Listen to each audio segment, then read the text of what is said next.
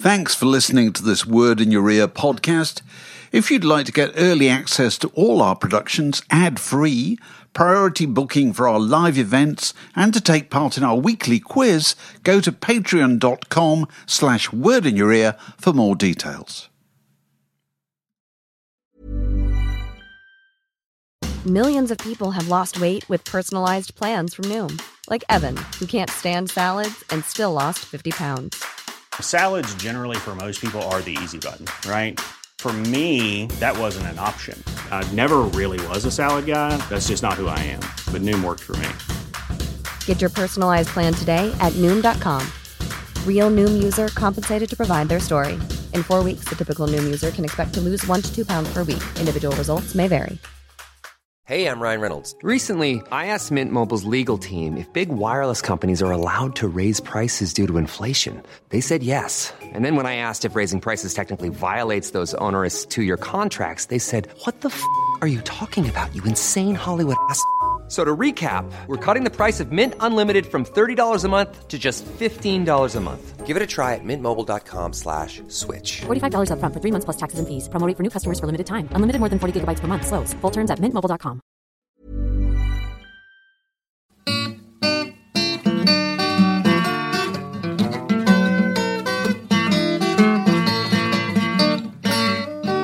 You're listening to a podcast from The Word. Well, um, thanks for coming and thanks for listening. Now, this obviously looks a little bit like um, uh, uh, an inside job because um, the author of the book we're about to talk about is, in fact, um, the co presenter of Word in Your Ear. So, a very tough negotiation, quite, quite a difficult uh, business to persuade him to do this.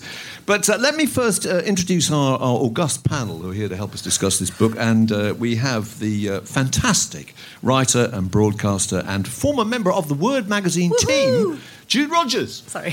Please give her a, a warm welcome, who you will, I'm sure, recognise from the portrait painted uh, of her by Chrissie Hynde that appeared in The Observer this weekend. And we also have the equally fantastic uh, broadcaster and Beatles obsessive, fellow Beatles obsessive, Geoff Lloyd. Hello. Now, the title of the book is Nothing is Real, and uh, it's subtitled Why the Beatles Were Underrated and Other Sweeping Statements About Pop, and has various compelling theories. It's all about the drummer, why 60s rock stars never give up, uh, seven things I would tell a young band, a cautionary tale.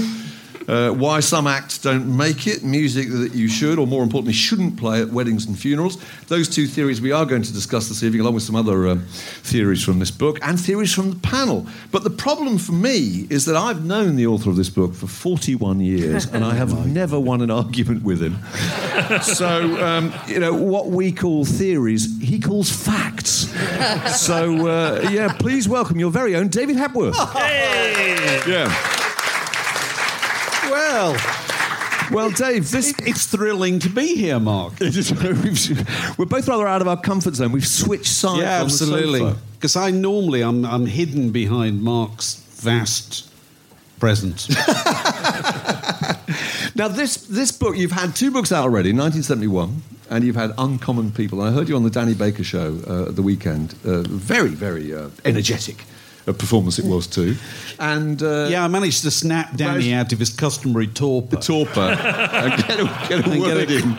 You know, give him. Uh, You know. woke him up. Yeah, but you said that you described the first two books as being uh, 1971 and Uncommon People as being like uh, LPs, and this being like a 10-inch album. This is a ten. So what inch. did you what did you mean by that? So it's like a, is it not a greatest hits? It's a 10-inch album. The- well, the, I suppose there's a series of you know the, the first book, uh, you know, Never a Dull Moment about 1971. Second book, Uncommon People, The Rise and Fall of the Rock Star, and then the, the the third book is actually coming out fourth. It's coming out next year. There'll be a book about something else. Um, But this is a, is a bit of a, a staging post, I suppose, and it's a it's a, a combination of loads of different stuff. It's some stuff that may be completely new to you, unless you're in the habit of listening to Radio Three late at night, which I fancy you, you're probably not, Mark, and and you know many people aren't, because I did a number of essays for Radio 3. And God bless Radio 3 because they are one of the few places in British broadcasting where they will let you just you know you have an essay and a written piece that you then read and it's 14 minutes long or something like that. And so that's where the title of the book Nothing is Real comes from, because a lot of those are about the, the subject of kind of authenticity in pop music. And then there's some stuff that originally appeared in Word and has been reworked. And then there's some stuff that's completely fresh. For instance, there's Everything I Know About Rock TV, which I'm sure you'll be enthralled to read as well. and, uh, I just looked in the index to see if my name appeared. yeah. Absolutely. And um, it's very interesting that this should come out this week of all weeks because I'm told, although I haven't seen it myself, that I actually appear played by an actor in the Freddie Mercury film. No. You do. Yes. A, a guy apparently looks exactly like Timmy Mallett. he has he has enormous. You had to say that. they didn't approach me to see if it's okay, you know. Uh, but so, so apparently, Do you some, have a speaking part?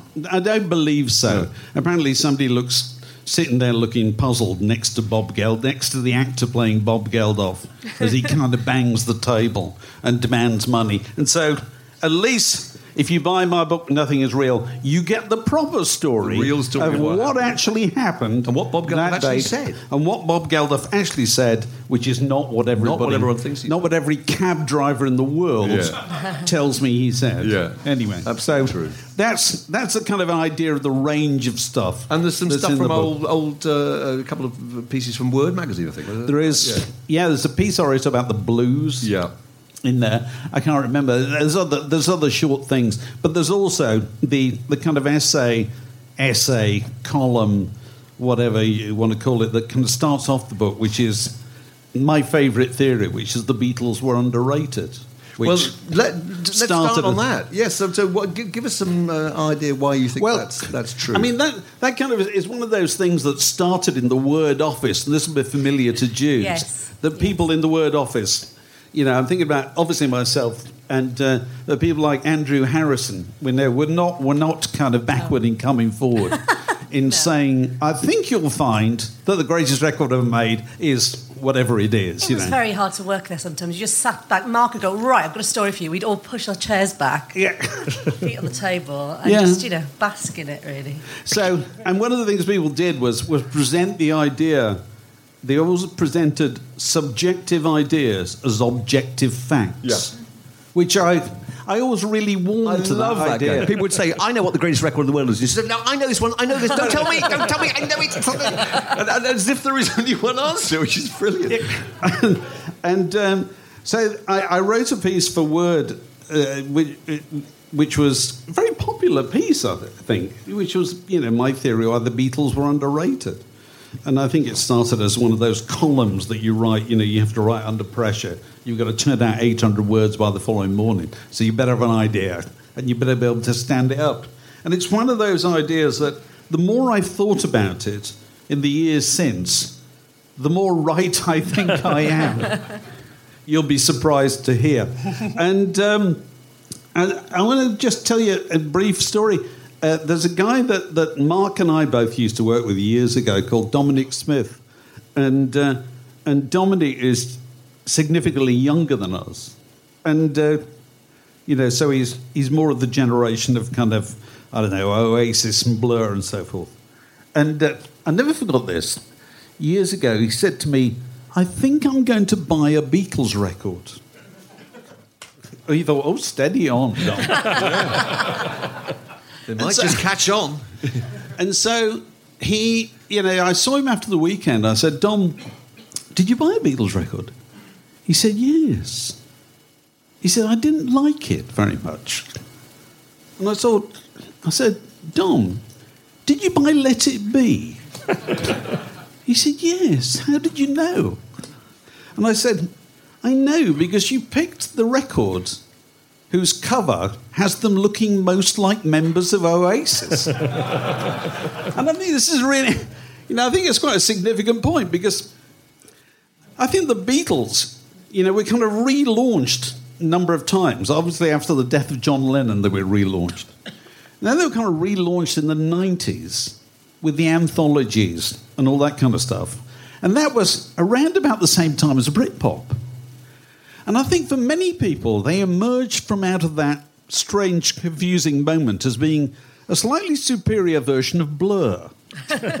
which I can't help but think is rather underselling them. You know, slightly. so Grotesquely disrespectful. and if if you have the idea that, that um, there is that theory that in, in in show business generally, you've only got three years. You can spin it out a bit longer, but three years is what you've got, in- keeping your ins- inspiration bright.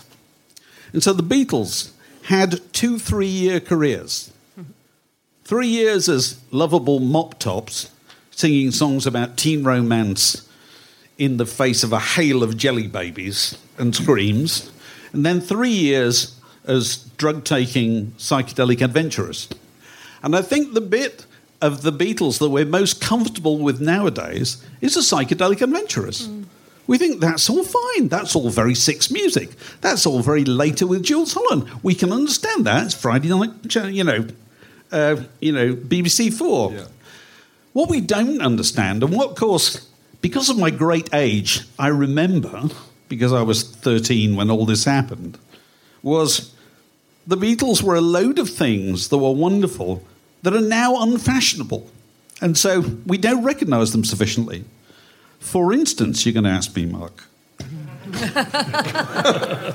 For instance, they were a covers band. You know, they were, they were, I would argue, the best wedding band that never played a, played a wedding for anybody ever, because they could command a range of material. They could do something for the old people, something sentimental, something comical, you know, something raucous and rocking. They could do all which they that did stuff. the Royal Variety performances. Absolutely. What they did, actually. Yeah. They also, I remember, they used to turn up and and croon with Morecambe and Wise. Yeah. You know, all those things that bands of that kind of credibility, whatever, of which more later, nobody would dream of doing that nowadays. The Beatles did that. They were completely in the mainstream of popular entertainment. They weren't alternative or anything like that. And um, also, I think they projected a quality that we're uncomfortable with nowadays, and that quality was happiness. I can remember this so clearly. I was talking to somebody about it today. You know, I was talking to somebody on the podcast, and I had to pick a Beatles record, and I had to pick With the Beatles. And to, to think that they made With the Beatles in between She Loves You and I Want to Hold Your Hand is just absolutely astonishing. And I can remember hearing I Want to Hold Your Hand on Thank Your Lucky Stars. So this is 1963 Christmas, is it something like that? And you thought you were almost going to cry with happiness.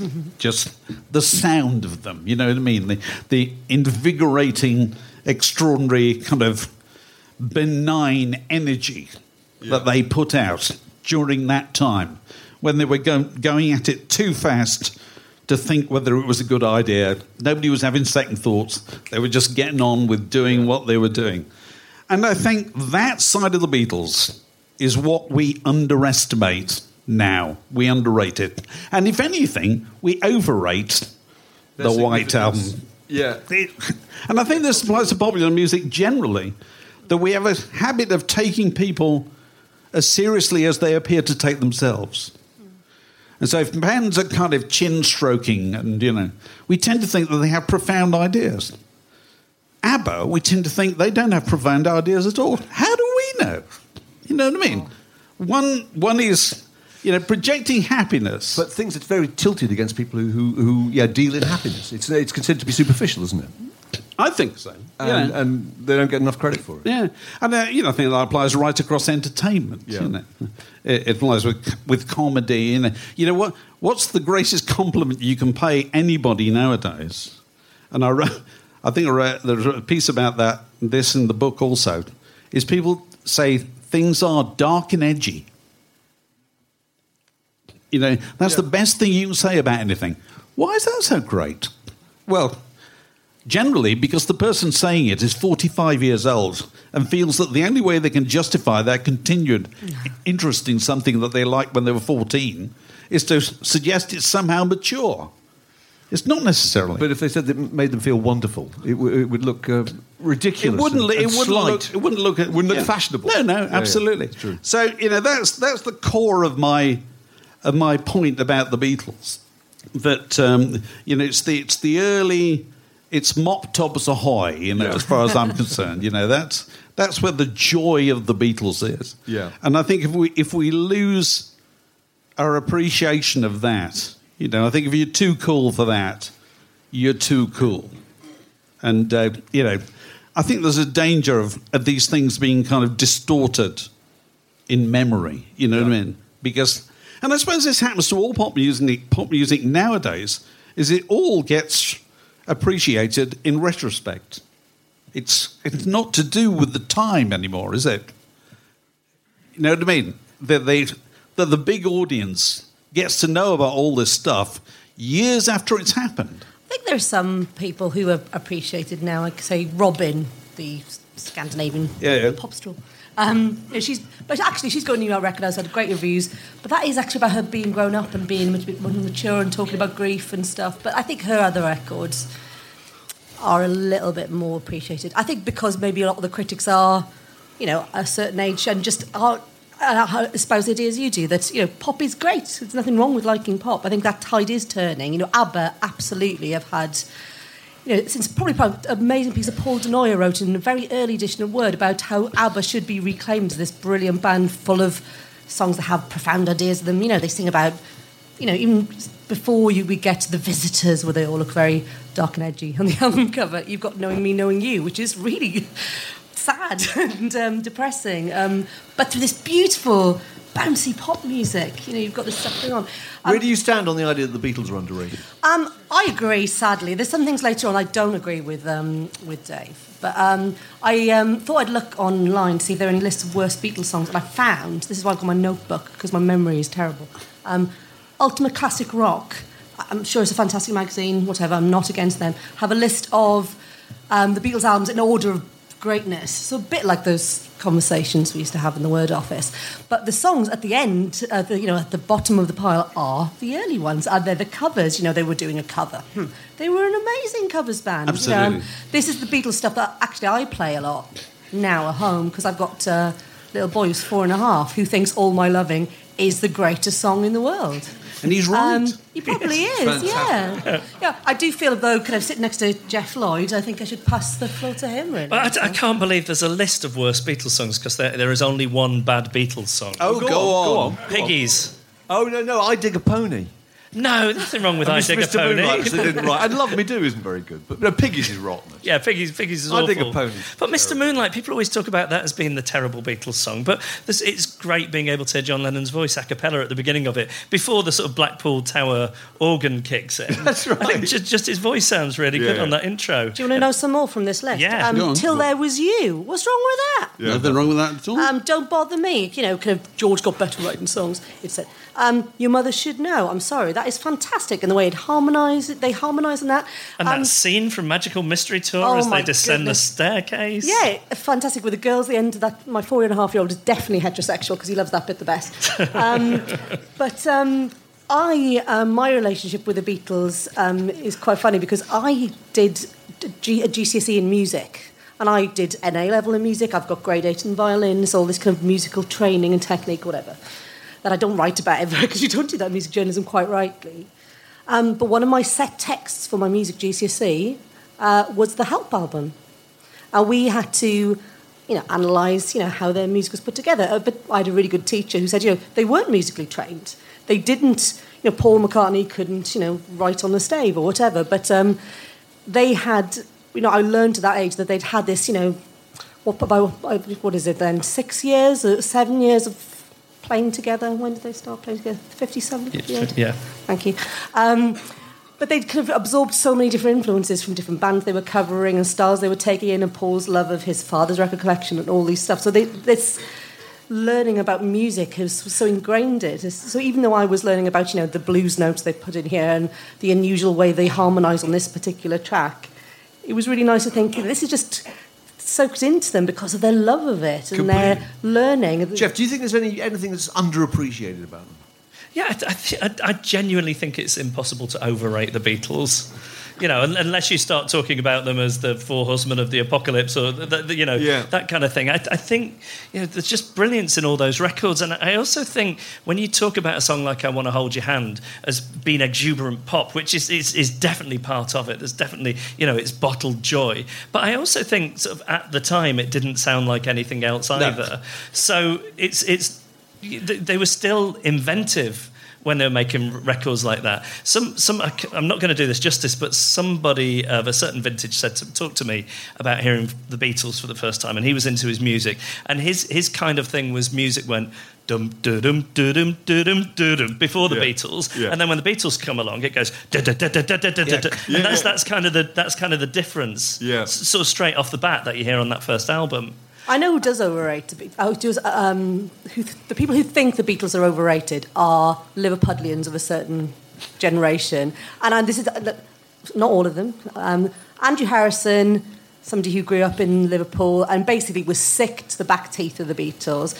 Um, John Doran, who heads the Quietus, hates the Beatles. I'm like, come on, you can't hate the Beatles. But I think it's because if you It's just up the in position city that people take up, isn't it, to draw attention to but I think it's, also not if you- to. I think it's growing up in Liverpool at a certain time, and you know their uh, Liverpudlian bands were you know the early '80s scene really. Um, so it's almost a reaction against that idea, and they had this idea of these. It is a kind of mop top idea of the Beatles that they have as well. But yeah, if Andrew was here, you could. Uh, rip I have every sympathy for people who want to rip up the generation's music that comes before them at the time, but it's it's still in this day and age they're saying, "Oh, Beatles, shit, they were just a boy band." What's wrong with you? band, Yeah, yeah, yeah. The thing that really strikes me is, that, is, boy that, band. is that the, the, the way they always went the extra mile. I mean, I've been listening to them now for 50 years, wherever it is, and you still find these little tiny levels and layers of detail. Yeah. You know, you listen to Happiness is a Warm Gun, and the way they spent 15 hours recording this, 95 takes to get this impossibly difficult time signatures to work Hmm. together,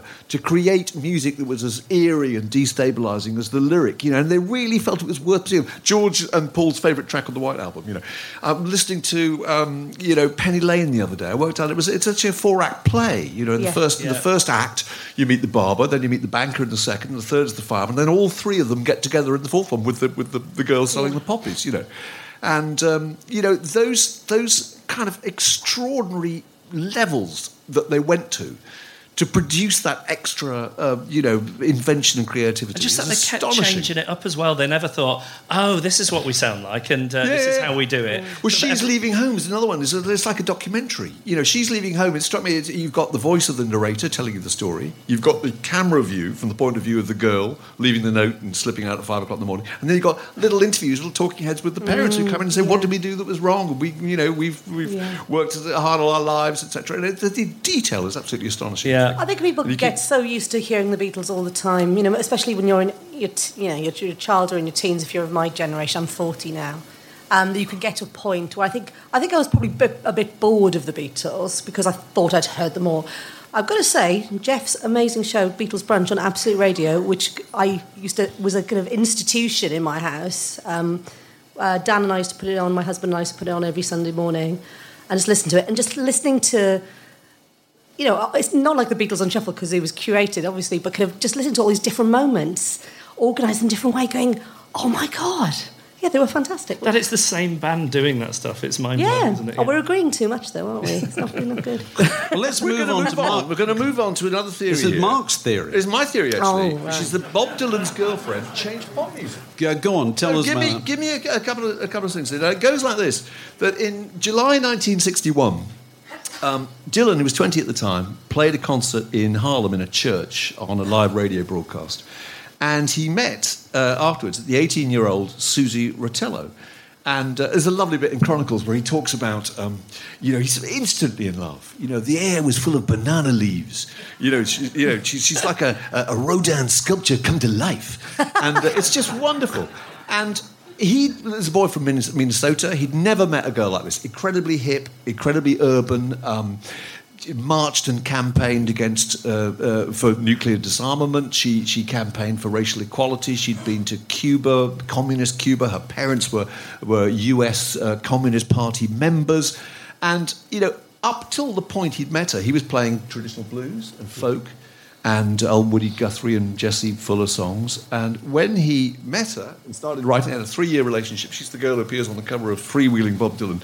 He then wrote, um, you know, Blowing in the Wind, Masters of War, Hard Rain, God on Our Side, Times They Are Changing, uh, Hardship and Civil Rights songs, Oxford Town, North Country Blues, Hollis Brown, Hattie Carroll. Now, he wasn't the first protest singer, but he was the first to take that into the mainstream, and that's the reason that he was signed up to play on the uh, the um, you know, Washington rally with Martin Luther King.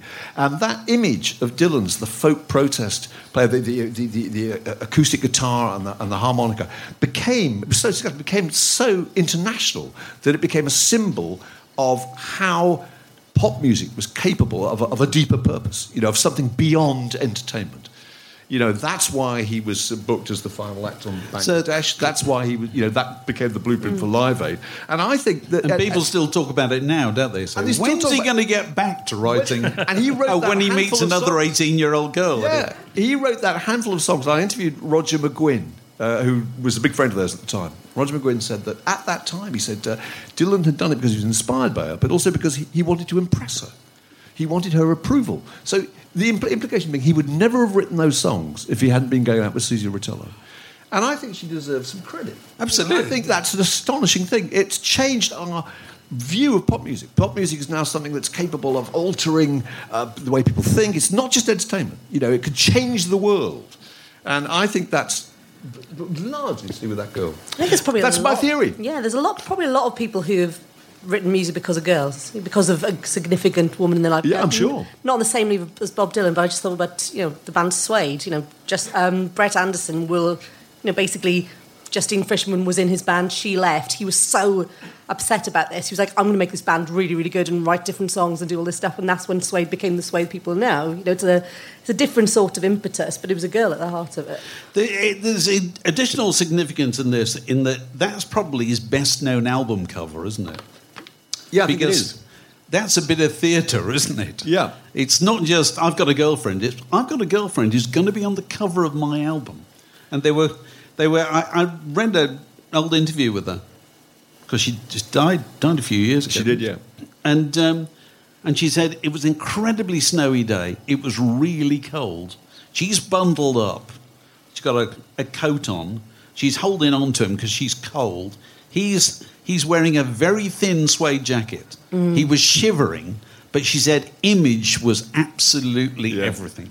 And she's so, looking at you, isn't she, as well? She's looking at you going, look what I've got. I suppose so. Also incredible that the record company allowed him to be on the cover with his girlfriend because you had to look available, didn't you? Right. It's, it's, it's pretty astonishing that they didn't do that. I suppose so, but it, it established that image. And then of course, it was all over within six months, wasn't it, or something like that? Well, the relationship, no, it's kind of on and off for three years before oh, right. he, uh, he, slipped off with um, with Joan Baez. She went down very badly, and of course, her, her mum and sister absolutely detested him. And he wrote a song, "Ballad in Plain D," which yeah. is the most appalling piece of character assassination of, uh, in musical form that you'll ever hear. Which he does regret, though. Does he? Yeah, yeah, yeah. But then, how would you feel if your if your uh, daughter brought home a pop star and said, "I'm going out with an aspiring pop star"? I mean, uh, it's going to lead to um, misery. Surely, it's going to be the outcome. Knowing what I know about aspiring pop stars, I, I, would, I would be horrified. Yeah. frankly, because quite simply, they are utterly career obsessed. Yeah.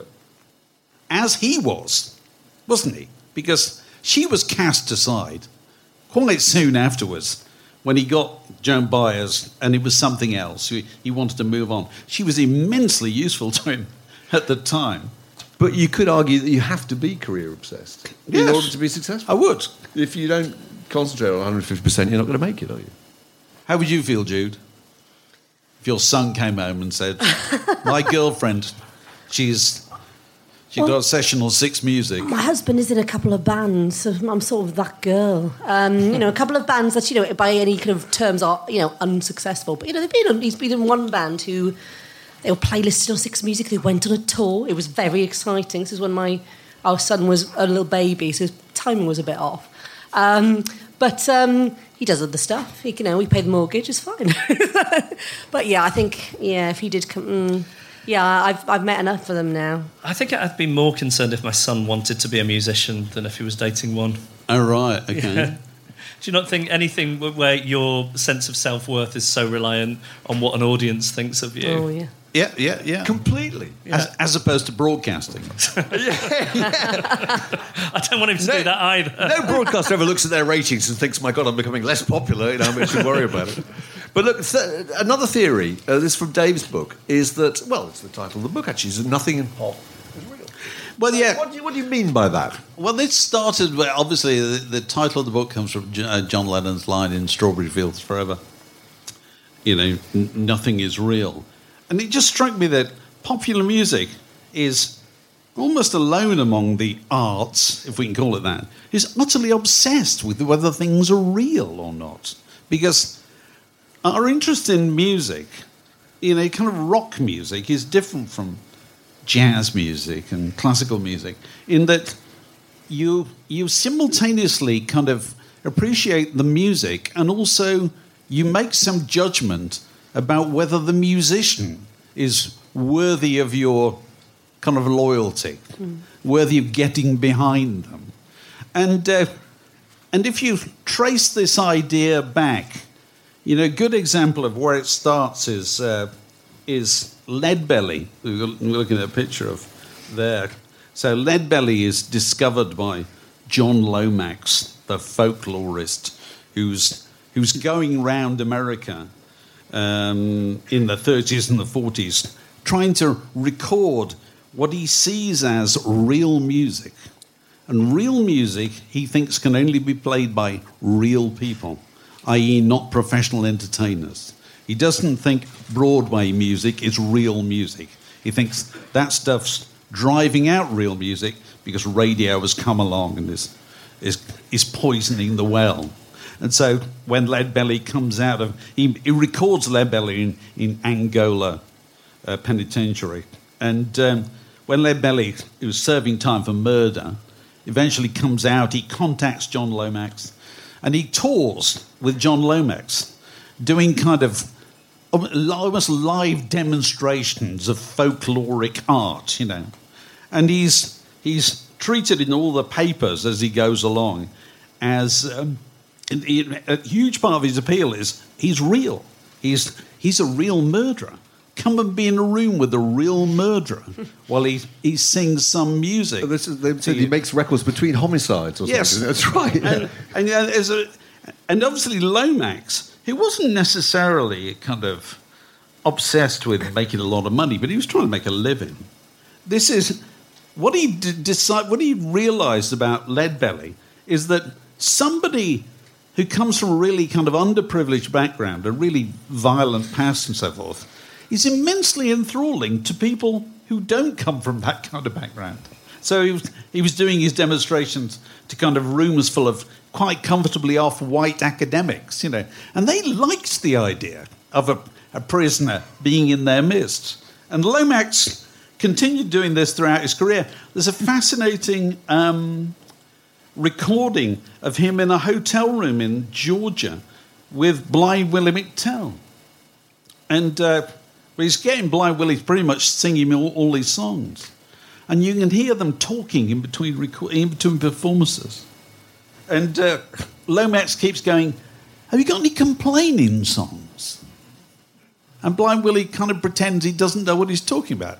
He says, You know, songs about you know, how hard the white man treats the Negro and all this kind of stuff. And Blind Willie just is not having any. And actually, uh, instead plays him his new composition, which is a song about Edward VII and Mrs. Simpson. so, No tapping hit. well, mean, you know, but it's the idea that kind of, you know, John Lomax has gone in there looking for a certain kind of music, you know, and and what he found is a lot of these guys they played all kinds of music, you know, and they were quite keen on all kinds of music, and so you know, it's a very, it's just a very strong idea, isn't it? And and Bob Dylan, who we've talked about already, you know, if you look at the way Bob Dylan presented himself on those early albums, particularly on the covers, he presented himself as a kind of son of the soil, as a as a working man. You know, he didn't present himself like Tony Bennett or Frank Sinatra or anybody like that. And uh, it fascinates me because, you know, what has Bob Dylan Bruce Springsteen and John Lennon got in common, none of them work. ever did a hand's turn of work in their lives.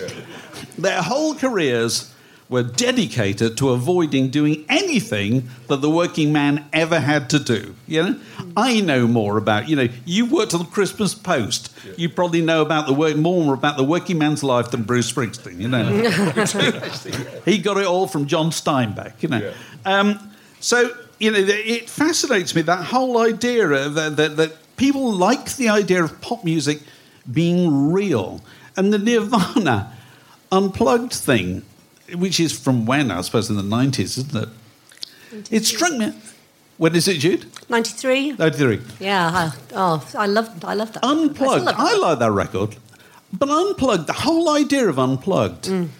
is further evidence of our obsession with is it real? It's let's take all these groups who were really like with all their equipment and their dancers and their lights, and let's take it all away. It's interesting. I, I am um, many things. I am also the folk correspondent for The Guardian. That's how cool I am. oh, yeah. Hey, guys.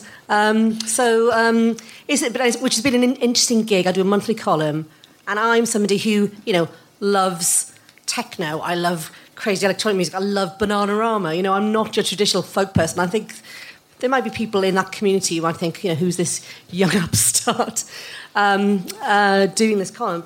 But um, I heard Dave's um, uh, Radio 3 essay about Lead Belly, and I wasn't aware of this. It's so interesting. Um, what I find is, you know, you think of the, the titans of folk music, Ewan MacColl. He wasn't called Ewan MacColl, that was a persona.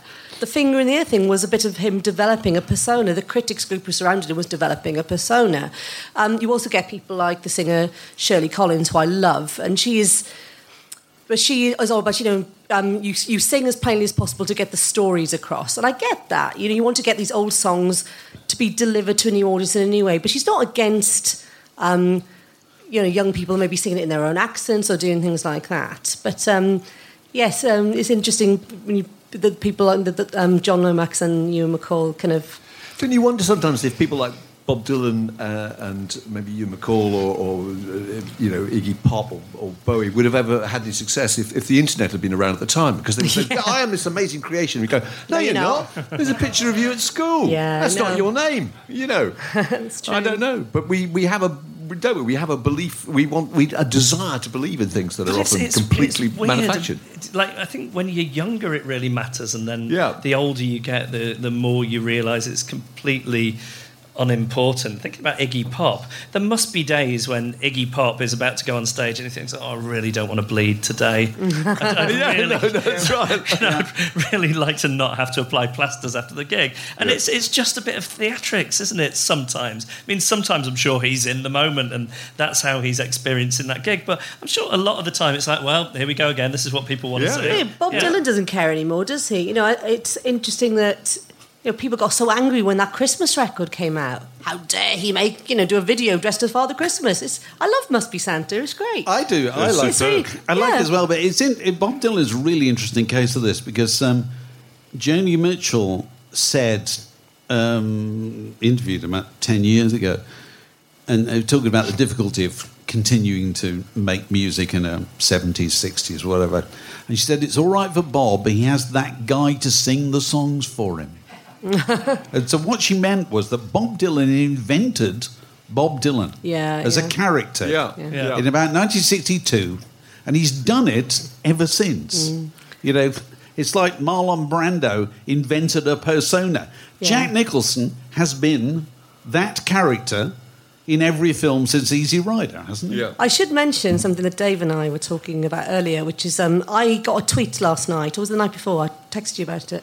Um, I get. I wrote a blog in 2007 when I was just uh, early stages of freelancing for the Guardian, who I still write for, um, about how Jeff Buckley was overrated. Admittedly, the column was slightly. I was trying to be a bit provocative, a bit, Yeah. you know, edgy, as you'd say, Um, but I'm, I, most of the piece is saying I, abs- I saw him at Glastonbury at the age of 17 and I fell in love, you know, as 17 year old girls do, um, with uh, musicians.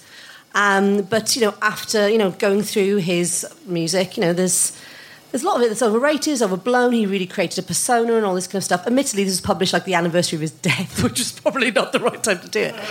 Uh, um, but, um, and I do regret that, um, but um, I still get tweets in the middle of the night American time from really angry, sensitive, authentic men. Um, uh, how, you know, and they always refer to Jeff you know, as if he's, he's their friend.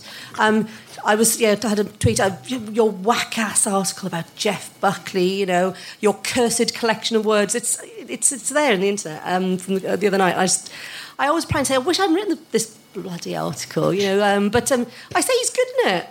I say he's good in it, but you know. Um, but maybe the only thing that matters is. And then I just don't a... apply ever anymore because that way madness lies maybe all that matters is people's reaction to this stuff is real. I mean, you may be looking at all, all, all live performances is a kind of fiction. Jeff it? was real the, though. he had a song called "So Real." He was really real. he was really real. That's really real. Yeah, well, Bruce Springsteen. And he died. Obviously, you, young, make the point. Well, he died. The yeah. Bruce Springsteen, you know, it takes as much uh, trouble to, to kind of dress down and be a kind of well. The point I made, the contrast on... with Beyonce and Bruce Springsteen, yeah. you know, is Beyonce is fabulously glamorized and loads of dancers and so forth. Bruce Springsteen is fabulously glamorized oh, in a yeah. very different way. Different way. You know, but the same amount of thought goes into that. Did you read? There was yeah. a huge piece in the, I think it was in the New Yorker or New York Magazine before he went on tour a few years ago, and the, the journalist got to sit on, on the, in on the rehearsals, and even the kind of ad libs to the crowd was scripted. He was oh, practicing yeah. all that stuff. Well, I, mean, I wouldn't, wouldn't be surprised. I'm afraid to say Brian Wilson. I once stood behind uh, him quite recently, and, and, and, he has these things that look like monitors either side yeah. of his keyboard, and they're actually scrolling auto cues telling him what to say. I mean, so you know, there's there's not a lot of spontaneity. I remember. I don't want to make everything about the Beatles, but I remember seeing McCartney at the. I was working at the Isle of Wight festival a few years ago, and he he was playing, and there was this one moment in the concert where he, he, played three or four songs and then he took his jacket off and he's just standing there. He's got braces on and he, he's just sort of taking it in. He's looking at this sea of people. I don't know, 50, 60,000, whatever it was. And he, he says, God, I just, I just want to take this in for a minute, actually. And the crowd are going nuts. Thank God to think that you're at that stage in your career and, and during a performance you can be overwhelmed like that. About a week later, he did a, did a gig in Hyde Park. Exact same part of the show. I've got to take Coke a moment comes here. Off. Yeah, yeah and he's like, comes off. Just going to take a moment. Take a yeah, yeah, yeah. But see, if you went to see a comedian, you completely accept. Yeah, they do the same material every night. No, it's a great bit of theatrics. Is it? Bar- yeah. Barbra Streisand, I, think, um, has her tour manager. I think we might talk about that, uh, talked about this before. Um, whichever city she's playing in, um, the tour manager has to find out the name of the best restaurant in town. Yeah. And the best dish on the menu. So that is a certain part of the gig. She's there on the auto cue. Well, it's great to be here in uh, Manchester. I had a, a, a, fantastic meal at Topo Gigio's earlier on. I mean, yeah. isn't that linguine fantastic? that's yeah. great. Yeah. That's brilliant. Yeah. and people are convinced by this. Yeah, yeah. Astonishing.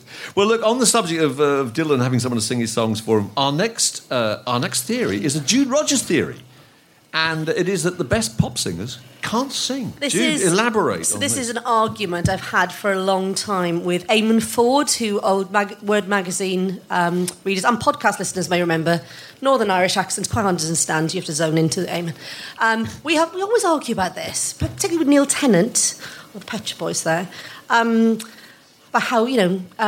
I don't get it why you like the Pet Boys so much. He just can't sing. He can be out of tune. He his voice wavers, all this stuff. Admittedly, his voice has improved over the years, and he has had singing lessons latterly. When I interviewed them once, he was talking about that.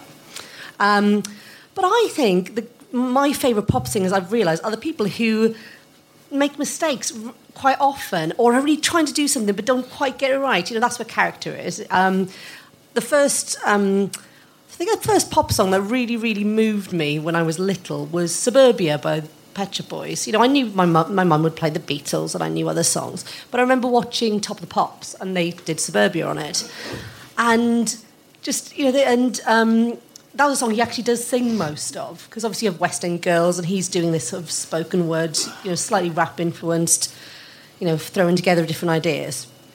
Um, but he's actually singing, you know, and that chorus, "Let's take a ride down with the dogs in suburbia," and it kind of wavers a bit and it goes all over the place. But it speaks of that kind of suburban environment. That and it made me think a little bit. You know, I was a very earnest kind of book reading kid, and it really spoke to me about the kind of environment I was from, where I lived.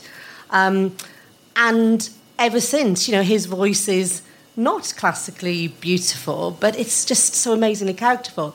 Um, somebody I've always liked as well as Sarah Cracknell from St Etienne. Quite often she can't hit the notes, you know. Um, but um, when she first came along and sang with St Etienne, you have songs like "Nothing Can Stop Us Now," and she's singing, you know, "I've never felt so good, I've never felt so strong," and her voice is not quite getting the note, but it's it's almost like a you were, you know, the ordinary person in your bedroom wanted to be, you know, she looks nice, she's very beautiful, very glamorous. But there's that element of ordinariness about Yeah. it. But that, And that makes it music is- unthreatening. Ma- it Yeah. makes it- well, I could sing. If she can sing, I can sing. But you know. what- so pop music, you know, I've always said is about, uh, you know, I'm managing to get the extraordinary out of very ordinary situations or people from very ordinary backgrounds. Um, you know, she's from. well, She's not particularly from an ordinary background, but St Etienne, a kind of um, you know, Bob Stanley and Pete Wiggs are from Croydon. They're quite ordinary suburban blokes. You know, I, th- um, I'm sure this is a Mark Ellen theory that might have been. It was a Word magazine office theory anyway about the best bands live just that little bit too far from the big city, so you've got to go in, so it's just that far away. Um, you know, Neil Tennant's from the northeast, and you know when I when I remember finding out where Neil Tennant was from, like about three or four years into Love the Petrol Boys, going, he's not from there, you know, kind of because he just seems this very different, larger than life character. But you know, there's some other brilliant pop singers. You know, Shane MacGowan, he, he can't stand up half the time. You know, he's got a very characterful voice. But um, Bernard Sumner. Bernard, Sum- Bernard Sumner as well. You know, one of my favourite songs is by them is "Your Silent Face," um, which is a song that you know he, his, it's not about his voice and about his delivery. Well, it is, but it is. I've scribbled a few down here. Oh, go on, People go who on. can't sing in a bad way. Keith Richards, Madonna, Mick Jones of the Clash, Pete Oh. Wylie. Sorry, it's Yes. just people who can't sing, but in a good way. Shane MacGowan, I totally agree with. Jonathan Richman, Yes. uh, Beefheart and Tom Waits, who actually Yeah. are an act, but they, they, they a, kind of non-singing act. But there's no people who have a, an ordinariness. Kelly Willis and Carole King. Carole King Mm. has an ordinary. She's not a spectacular. There's a whole raft of people who can sing, but they sing in an incredibly technical way, where all you can do is admire them. Beyonce, Whitney Houston, Rufus Wainwright, Annie Lennox. People who just they're not really very moving, but you just think, well, they clearly can sing. And the last Rufus lot, Wainwright think- is the classic case. Really, really. Yeah. His father, lovable voice. Rufus, better voice, not lovable. No, There's a Martha, David- his sister, much it. Martha, his sister, much better, more character. Yeah, yeah, yeah, yeah. There's a David Byrne quote about the, the better, the technically better the voice, the, the more difficult it is to believe it. I think that's Yeah. a really good Yeah, point. Yeah. Because you get to the point where all you're doing is just uh, admiring a performance. you Yeah. know? I, mean, It's I think I think there are just a few singers who really can sing, but are also incredibly moving. Joni Mitchell's one, I think. Amy Winehouse, uh, Jeff Buckley, I think. You know, really Oh, can oh. sing. But Did you tweet me the other night, Mark? no, no, yeah, and he's real. He's for real as well. Well, again, going back to Jude's point about Jeff Buckley, um, when she was in touch with him today, was Jeff Buckley overrated? Yes, and I was one of the people who overrated it's all your fault. You're one of the very few people who ever interviewed him. he No, but I did overrate him like mad. Yeah, yeah. Oh, you No, do. I That's what haven't been able to He's listen to it for We all get years. excited, don't Yeah. we? Yeah, I think good. basically in this cu- the, the, the culture we live in now, where which you know I know X Factor doesn't have the power that it has that it used to have in society like ten years ago. You know this idea that you know a singer is goes up on a stage and this idea that if they hit a high note. And I'm not talking about like Bill Withers in a lovely day, which is amazing, but just like I can do this melisma and I can hold this note forever. It's just clapping. It's like somebody winning the 100 metre sprint Yeah, or yeah, something. acrobatics, Yeah. Yeah. It is. We Anyway. have. Uh, we have. Uh, I think a couple more theories here, if I can get this to work. Oh, And this is the Dave Hepworth. You shouldn't play pop songs. Th- yeah, this is mine. This is mine, and um, and I, I, I could be in danger of upsetting people here. Actually. I don't agree with this.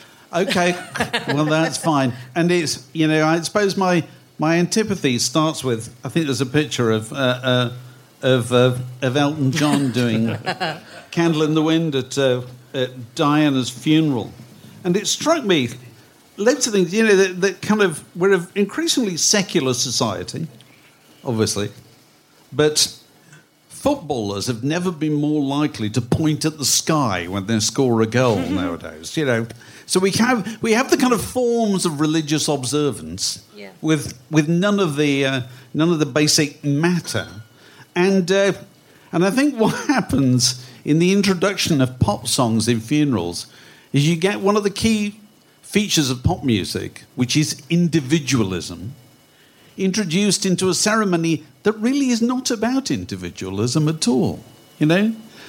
And, uh, you know, the, I, I, I looked into the kind of cooperative funeral services list of the most requested songs at funerals nowadays, and of course, it's things like "My Way," you know, or, or Robbie Angels. Williams, Robbie Robbie Williams, Williams. "Angels."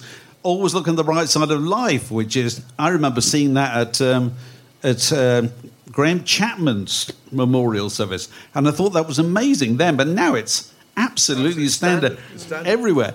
But my way, the idea that you, you that you have my way played at a funeral, because my way is a, is a song all about building up your part in life, hasn't it? You know what I mean? Yeah. It's I matter more than anybody else. Yeah. I have powers more than anybody else. And a funeral is all about saying, no, you don't, mate, because you're in the box. And we're all out here, you know? And, and the idea of So it sounds like you're trying to change people's perception of you after well, the grave. You know. then, you know, if you've chosen, and I mean, there may be people in this room who've who've written down the piece of paper somewhere that they liked. They'd like, I don't know, Roy Harper's When an Old Cricketer Leaves the Crease. Played at their funeral.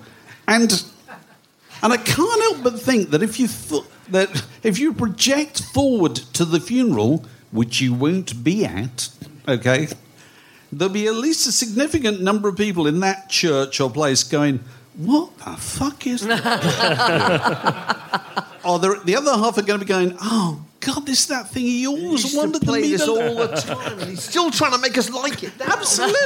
it's too late. that was the point. That was my point. You know that uh, that, um, and I, I just think uh, this can't go on. You know, at the rate that it's going at the moment, because you know, I, I went to all my grand, my parents and grandparents' generations' funeral, and "Abide with Me" was about as egotistical as it got. You know what I mean? And the message at those funerals was, "We're all the same." I definitely want a, a pop song, well, a, a rock song at my funeral. Sorry. Go on. Have you Yeah. th- have decided what it is? Yeah, I've thought, thought about it. I'd like um, Atmosphere by Joy Division. and because I don't want it to be celebratory at all, my funeral, I want people to be really, miserable. sad that yeah, you've gone. Yeah, yeah, yeah, very much so. And even to the extent that I'd like druids carrying big black and white pictures on me, like in the Anton Corbijn video. I mean, I, I just think, you know, just in case there's not enough grief, that might just pull some strings. It would be awful to look down from the clouds and see a whole lot of people having a brilliant time. Yeah, He's yeah, gone, yeah, he's yeah, finally yeah. gone. You know. Judy, is there, a, is there a record that you've heard that, at a funeral that works, or one that you Yes, think- um, it's funny because I sort of do agree with Dave. You know, and I, I think people you just do think about these things these days, and hopefully it's a while off for me. But kind of, um, I thought of an instrumental piece of music I might like, but you know, I've not put it in my will or anything. Um, I've been to two funerals the last couple of years, which have changed my perception towards it because I would have been with Dave, and I appreciate that lots of people aren't religious anymore. So that's might be why they don't want to abide with me because it seems disingenuous. And I've been to funerals that are very religious, people weren't religious, and it always feels a bit peculiar. But I went to the funeral of my brother's mother in law, um, who had been ill for quite some time and knew she was dying and planned what she wanted to have with her daughters, who had um, looked after through a you know, long illness. And I, we, I didn't know what it was going to be. We were at this funeral, you know, it was very sad. It was a long time coming. And her daughters uh, brought her in. They wanted to carry the coffin in and all this kind of stuff. And then they played together in Electric Dreams. And good God, which which no, it's, it sounds weird. It sounds weird, but it's a song. If you listen to the lyrics, it is just I can't even talk about it now. It was a song they because she really used to love. Is this the Human League? Yeah, yeah, Yeah, yeah. yeah. We'll always be together, Phil however far it Giorgio seems. Moroder. We'll always be together, Giorgio together. Moroder, That's just- But the da la la la la, Yeah. da la la. It started. I was like, Uh, first of all, I did think, Dave, what the fuck is this? What's going on? Yeah. But then you listen to the lyrics, and it's a song that actually was helping her girls get through that day, and that's she wanted them to kind of feel that she was there with them. Then I thought that was actually really touching. I can't hear if it ever comes on now. I'm in floods of tears. It's you know, but listen to the lyrics of that later.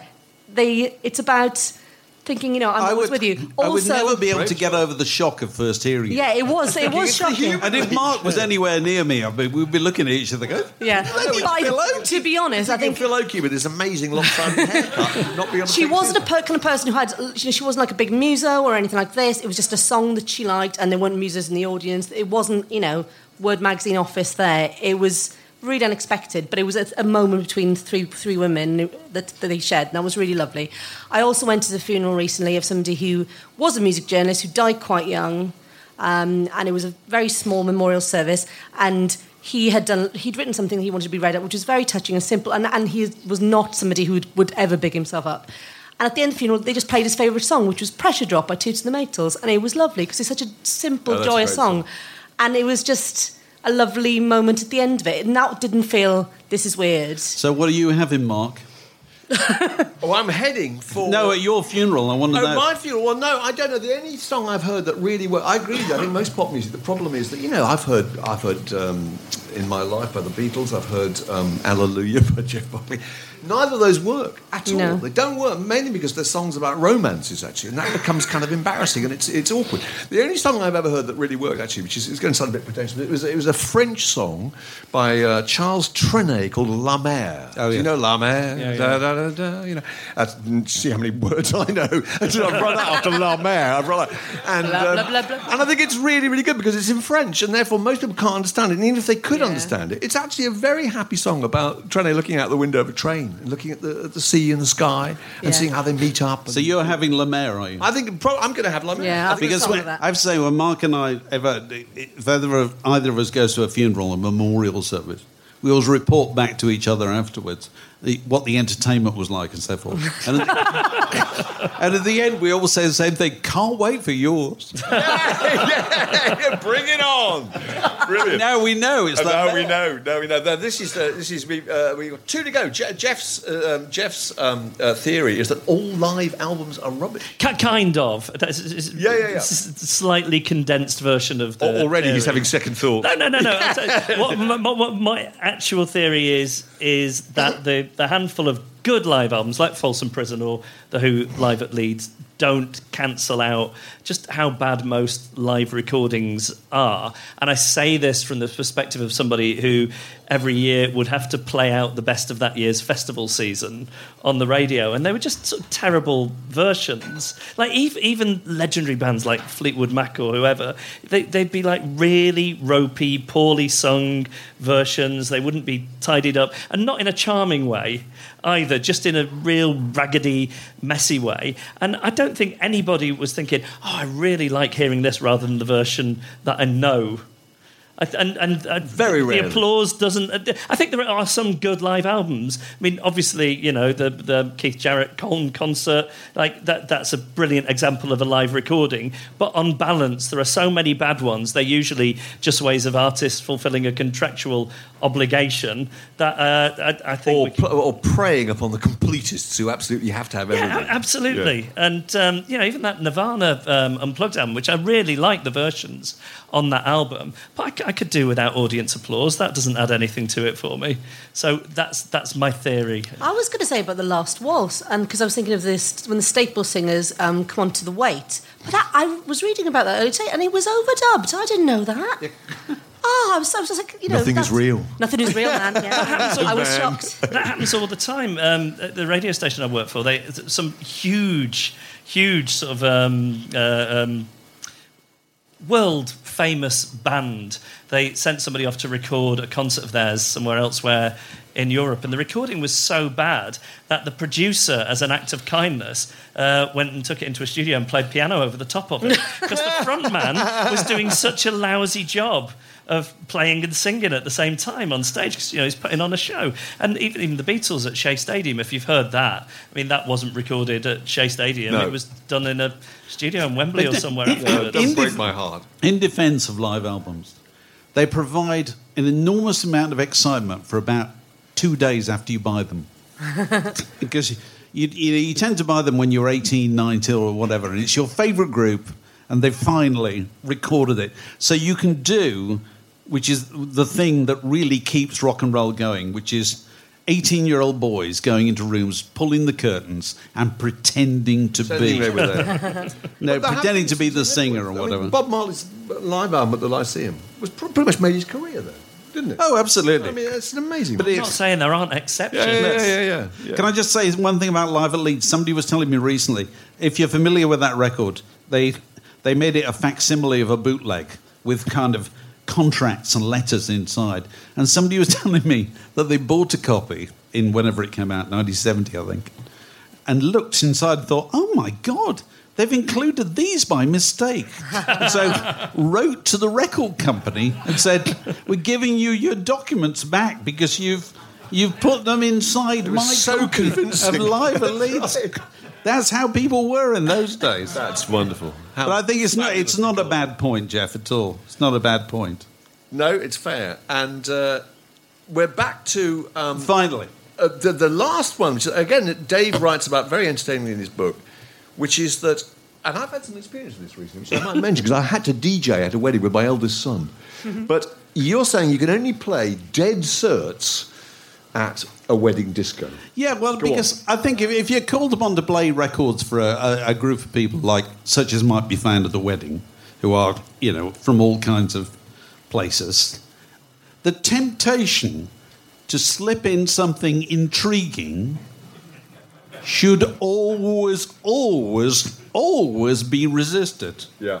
And the more you know about popular music, the more you feel that temptation. You know, and so my view about wedding discos, you know, they're they're, they're a very emotional occasion, made more emotion by the presence of alcohol and you know two families who don't know each other. so if anything's going to kick off, it'll kick off at a Yeah, wedding. yeah, yeah, yeah. And uh, and I think as you You've been look to out, weddings where there have been fights or something, Dave. uh, as you look out, I think there are three constituencies at a wedding. There are the the kind of the young men who are looking sneeringly at the DJ and wondering who he or she is going to be up to it. there are the young women who are getting round the prosecco and so forth, and then there are the kind of the great middle-aged anonymous mats Uncles and aunts. uncles and aunts Yeah, and absolutely folks. everybody else. And my view is don't try and please the first group because you won't win. Yeah. Don't try and please the second group because you won't win. Please the third group. If you can get the middle aged onto the, onto the dance floor, the women will launch in there as well. Yeah. And once the women are there, the blokes will inevitably follow after. So it's dead certs at wedding discos, is my, is my view. Give us, give us some of the songs that you think Well, never fail. I- I- it's things like Dancing Queen.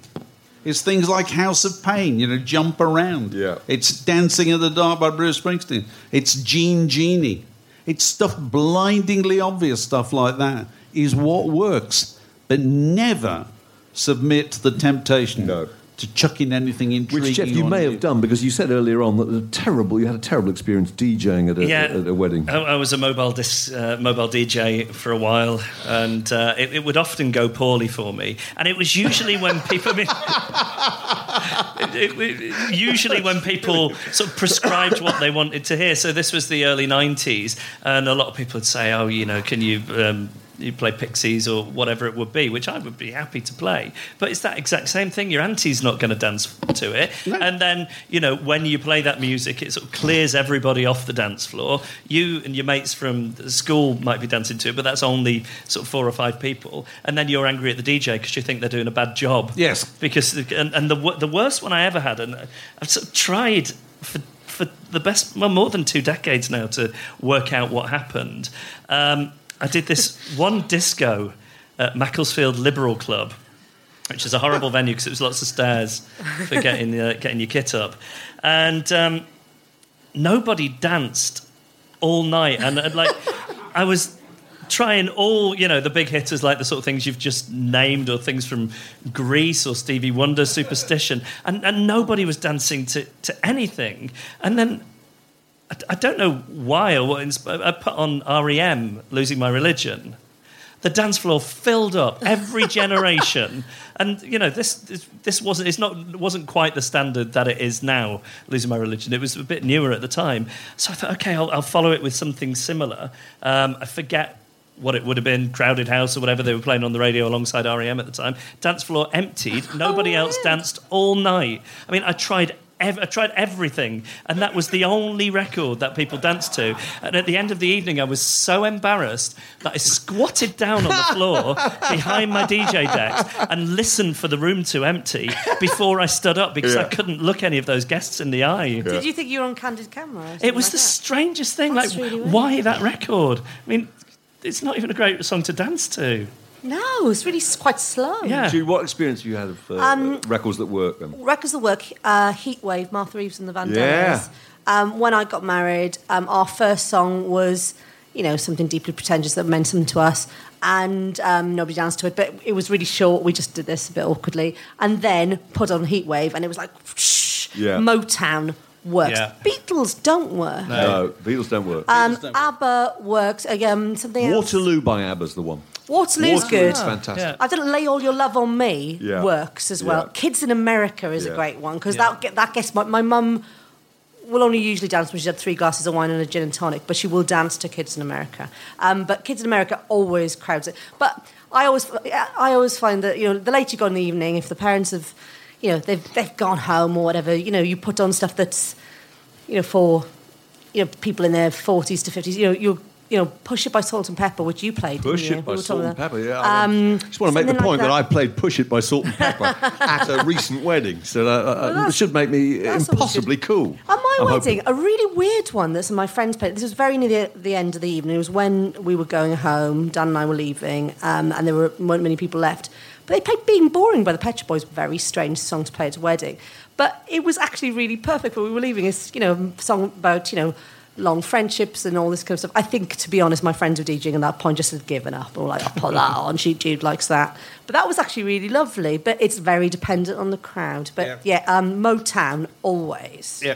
Or I hear, Wonder. I Yeah, hear Stevie your Wonder. Motown. I, I, I, I want to raise you, "Twisting the Night Away" by Sam Cooke. Oh, yeah. absolute classic. I might also say that Maybelline by Chuck Berry is great. The only problem Oh, is it's yeah. Maybelline. Why can't you be true? Which is, which is sort of not quite right for a for a for a I wedding don't, think disco, that, but still. I don't think that matters. Heat though. After definitely. the first dance, it doesn't No. matter. And my, my Well, you know son the and song his that DJ people- pals to talk about Tainted Love, Hey Ya Tainted by, Love, by yes. yeah, yeah. Ya. Crazy in Love by Beyonce, Yes. any big Stevie Wonder, uh, The Love Cat by The Cure. Yes. Oh, yeah, Huge success. People love it. It can be slightly ironic. You know, people who don't really dance can dance to it. You know, Get Down on It by Kool of the da- Gang, uh, Walk This Way, 1999 by Prince. Oh, my God, I And I wanna want to dance again. with somebody, but I know. By Hey, can I just can I just throw in should, Yeah. one thing you should never play at a wedding and people do? Atmosphere by Joy Division.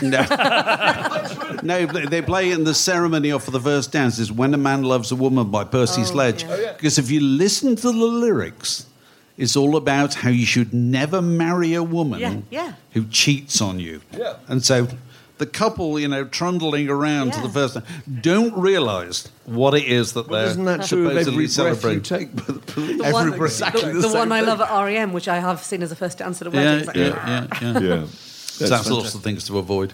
Yeah. All this um, wisdom and entertainment Wisdom. uh, it, it can be found, uh, this erudition and entertainment can be found in Dave's book, which is absolutely stupendous, I have to say. And um, it's called Nothing is Real, and uh, I believe it's out around now. It is. It is out. It is, Mark. it's available. It it is, is available. And I think uh, my job now is simply to thank the great Geoff Lloyd, the great Thanks- thanks for having me. Jude Rogers, Yeah, thank you and to having me. thank David Hepworth. Thank you so much. Thanks, thank you for coming. Thank you.